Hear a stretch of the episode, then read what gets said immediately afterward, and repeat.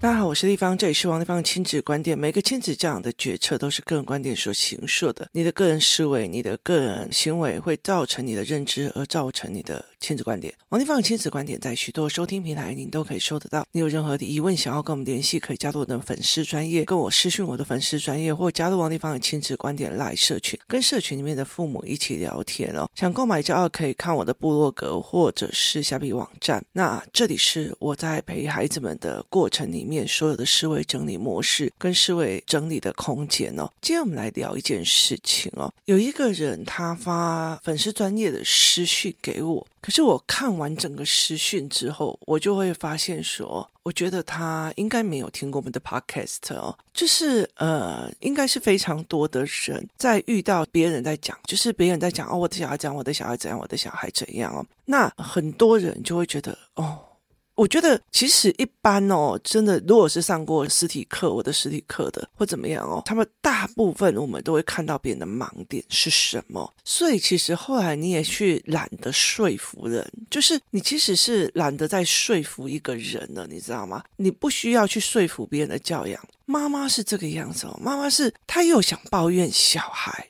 又不希望别人给他建议，就他只是想抱怨，他没有想要改正的人很多，所以其实很多人就会觉得说，哦，我跟我的那个什么人讲，他明明明明都已经很困扰了，然后呢，可是我给他建议啊，他却完全不理我，所以其实说服别人这件事情哦，真的是蛮伤神的。后来我觉得我不需要去做这一块，所以就是有人就会跟他讲，哦，那你去找。王丽芳，然后就把我的那个粉丝专业给他看，他他们就会来询问。那来询问的时候哦，其实我会觉得说，就是其实我们在看问题点，我们就会马上看出来他的盲点。但是因为不熟嘛，他也不是很听过的 podcast，然后所以我就会跟他讲说，那你要不要先听听看 podcast 的哪几个主题就好？他就说啊，我没有听过你的 podcast。这件事情就非常有趣哦，就是我有问题，然后我找你来询问。那很多的时候，其实孩子的问题，他并不是一天两天的哦，他并不是一天两天养成的。我常常会讲说，就是小孩子，他的我每一个小孩子出生都是一百分，那他是为什么让你觉得他往后，因为父母的分数是多少，他会去跟着父母的分数？所以后来我就觉得蛮有趣的一件事情是这样子哦。那他讲了一件事情，让我觉得，诶，他真的应该没有听过的 podcast。他讲的就是说，呃，他在讲他小孩子跟学校之间的冲突这样子。然后他最后面他讲说，因为没有足够的时间让他处理情绪。这一句话，我就觉得让我觉得值得去思考或去谈论这件事情哦。就是值得去思考，会去谈论。我们常常会讲说，好的童年哦，治愈你的一生。就是你的童年过得很好，你会治愈你的一生。然后呢，你的童年过得不好，你是要用一生来治愈你的童年的。你今天你的童年被爸爸妈妈丢来丢去，然后呃，从头到尾。几乎就是工作忙啊，干嘛？就是用甩来甩去、丢来丢去，甚至没有跟你聊天。然后，甚至他其实就只是有人接送就好，就只要有人接送就好。甚至就算他一直在他身边，可是他永远都是那种强迫性的原因。我常常会在讲流星标语言哦，我会再讲一集叫做流星标人格哦，我会再讲这一件事情，然后。后来他就是说，你在这样子的环境之下，你去看你的孩子，那他就讲了一句说，嗯，他没有时间好好的去处理完。那我在常跟人家讲一件事情哦，有很多小孩的情绪，他在童年里面说的情绪，为什么要用一生来治愈？所以意思就是说，有些人他小时候被打啊，我也小时候被打，那我们两个为什么要用一生来，就是？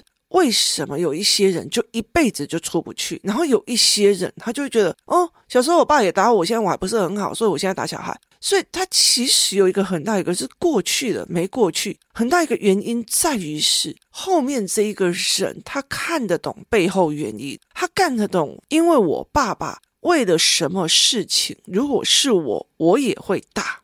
就是如果是我，我也会打。像我最近因为何老师的状况，因为小孩的状况，他们刚来的时候有过动啊，干嘛的没有？然后我们就去掏出来以前何老师上课或者是我以前上课的过程的录音，然后我就让我的儿子看哦，我儿子就会觉得说哇，如果是我，我也会打这个小孩，可是我没有打。所以，他其实一个很大的一个原因在于是，我后面理解了你的不易、你的用心、你的做什么这些东西要用语言去撑着的。可是问题就因为我爸打我，因为我小时候我爸打我，他为什么打你？所以其实有很多人真正的家暴，或者是莫名其妙的家暴，那个东西其实。孩子不能理解，然后他就莫名其妙被家暴，甚至他被家暴多年以后，还规定了，你就觉得说，我妈的是笑诶，我爸的是爱啉酒干怕这种东西的，就是就是过不了，所以后来就是过不了这一块。所以有很多人，他用一辈子在治愈他的童年，也意思就是说，我的受创，我的情绪处理要多久？要一辈子。就是要一辈子来去做这所谓的情绪处理哦，所以你要用多少不够时间来处理情绪是什么意思？有一天哦，工作人员哦，嘉宾跟他的女儿开始有一点争执，这样子，呃，不是争执哦，其实很大一件事情就是，我那时候有点误会，说，哎，他们在吵什么？就是嘉宾的女儿因为触摸了他觉得很恶心的东西在哭，那后来他们把这件事情处理完了，他还是。停不下，一直哭，一直一直哭，一直哭，一直哭，一直哭哦。那于是呢，我就画了两条时间线，因为嘉宾的女儿，她不管语言班有上，或者是我的思考班偶尔会带着她上。那她有一个好处哦，我觉得这个孩子从不愿意跟人家讲话，然后不讲话，然后做什么都怕。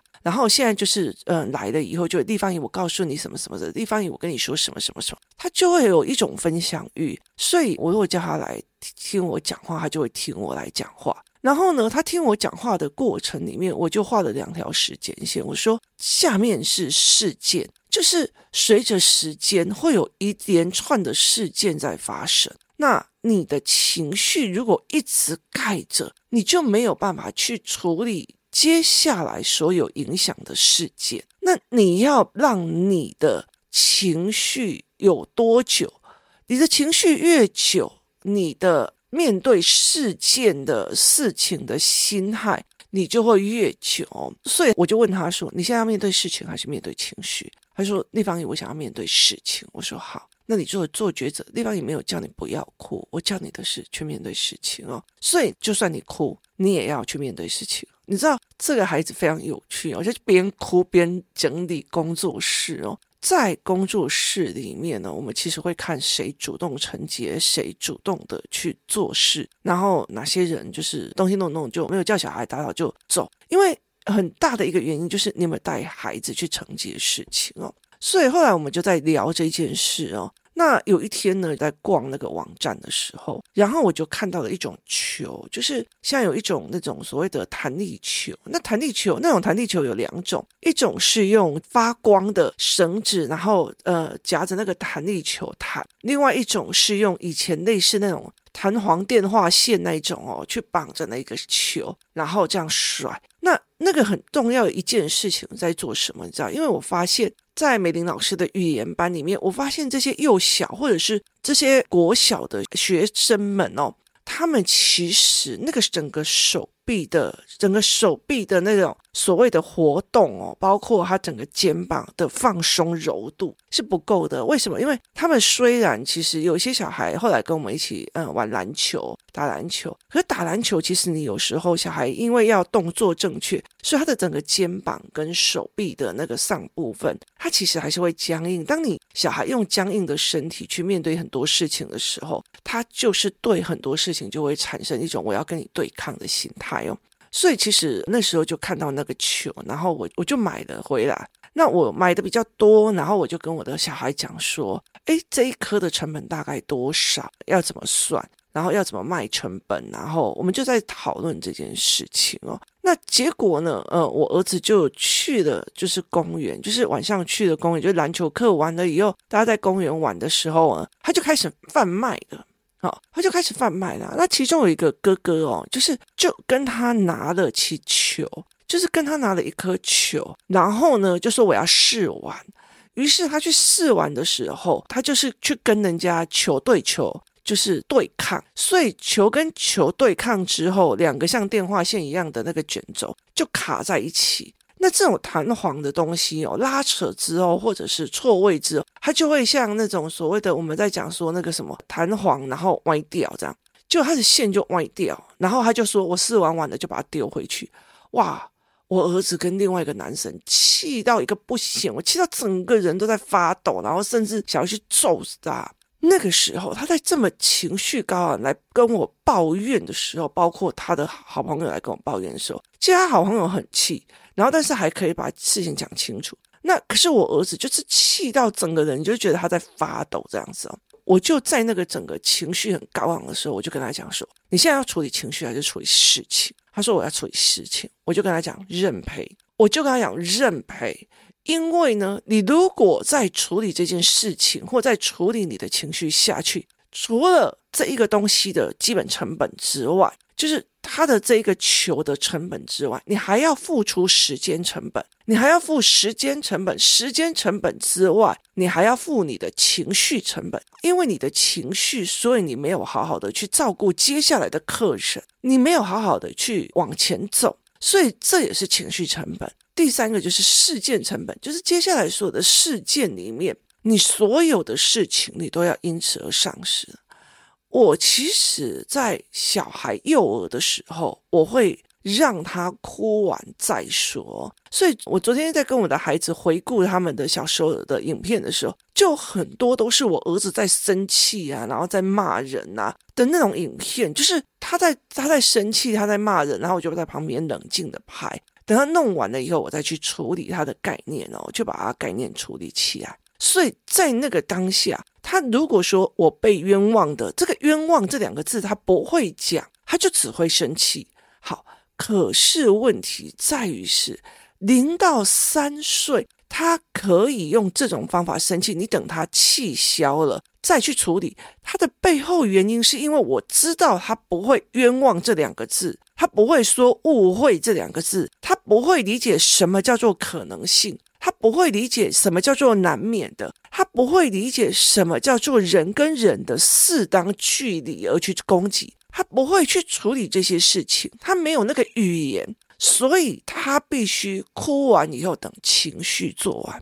好，所以那个零到三岁或者是四岁，他每一次哭或者他每一次生气，都在告诉我他有哪些事情或者是哪些语言还没有建构好。所以我必须去去陪他，把他做好。可是当他越来越能够，越来越能够去理解的时候，像我儿子这次这么的生气的时候，我就会直接在那个气头上是告诉我说：“你损失的除了一颗球，你还要继续损失下去吗？为什么？因为我曾经告诉他。”经济学的损失原理、对错原理、对错原理，在经济学上面是谁损失多，谁就是错误的那一方。就是今天不管说你是不是做了哪一些事情，只要你损失最多的那一方，就是做错事的那一方。所以我后来就跟他讲，你损失了一颗球。损失了你的时间成本，你越生气，你的情绪成本就越往前。你在这些情绪成本跟时间成本的过程里面，你就少了去叫卖，少了去说服下一个客人的时间点。你确定你要这样一直付出你的成本吗？这时候我儿子就冷静下来，然后就去处理事情。很大的一个原因是我这些所有的语言都在之前教过。我在等什么？我在等他情绪高涨，我在等他压力爆表之下，他还可以保有逻辑跟思维模式。所以，其实很多的时候，我们人在高压或者是在所有的事情的时候，是越来越不会有人给你时间去处理情绪的。当你越来越告诉孩子说要给你一点时间处理情绪，可是你后面却没有告诉我们来分析这一件事情的前因后果脉络思维，那他永远都会觉得我要时间处理情绪，我要时间处理情绪。到了国中生哦，就是早上有人弄他，他有情绪；到了还没处理情绪完了以后，中午又有了老师又刁他。如果他没有办法理解，老师叫我订正，甚至叫我下课要订正，他没有办法理解这件事情，他的情绪就会一直累积啊。为什么？因为他一直犯错，一直订正，一直不能下课，他的情绪就一直累积啊，然后他就必须会爆炸，势必会爆炸。这就是他其实最重要的一个逻辑，所以我常常会在想一件事情：你到底要给一个人多少时间去处理情绪？你今天告诉我说，马斯克他有十几家的公司，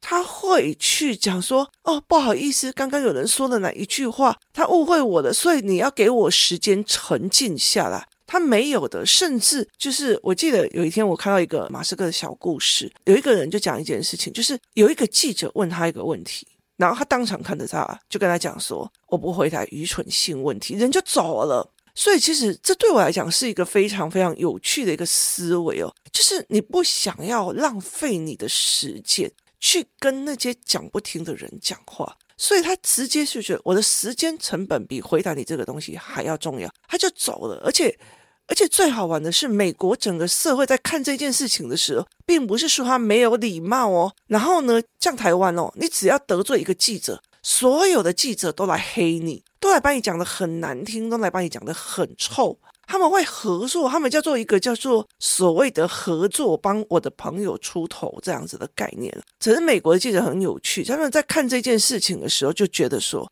拜托，好不好？你那个记者问那个问题是不是有水准啊？你你你是让我们的水准变得低落，所以这是一件非常有趣的事情哦。”他他问了这句话，然后别人就说：“你你看不起记者，你看不起怎样？你得罪媒体的，然后你要去处理媒体吗？”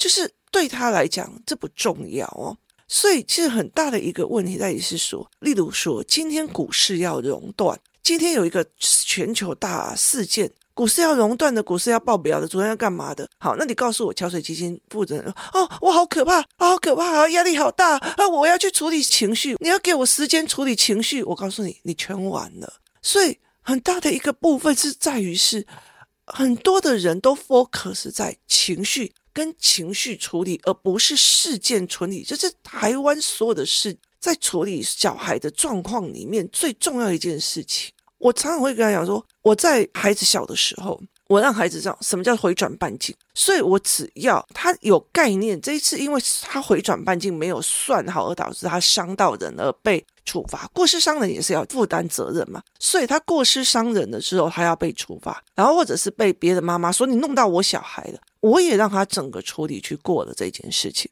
可是我就叫他什么叫做回转半径？我带他去看什么？我带他去看挖土机，我带他去看吊车。我记得我儿子那时候回转半径没有搞懂的时候，他觉得我就是玩呐、啊，我我弄到人我也没有注意，他们玩的时候大手大脚，所以我那时候就带他去看所谓的回转半径。那一段时间，我光蹲在马路边陪他看。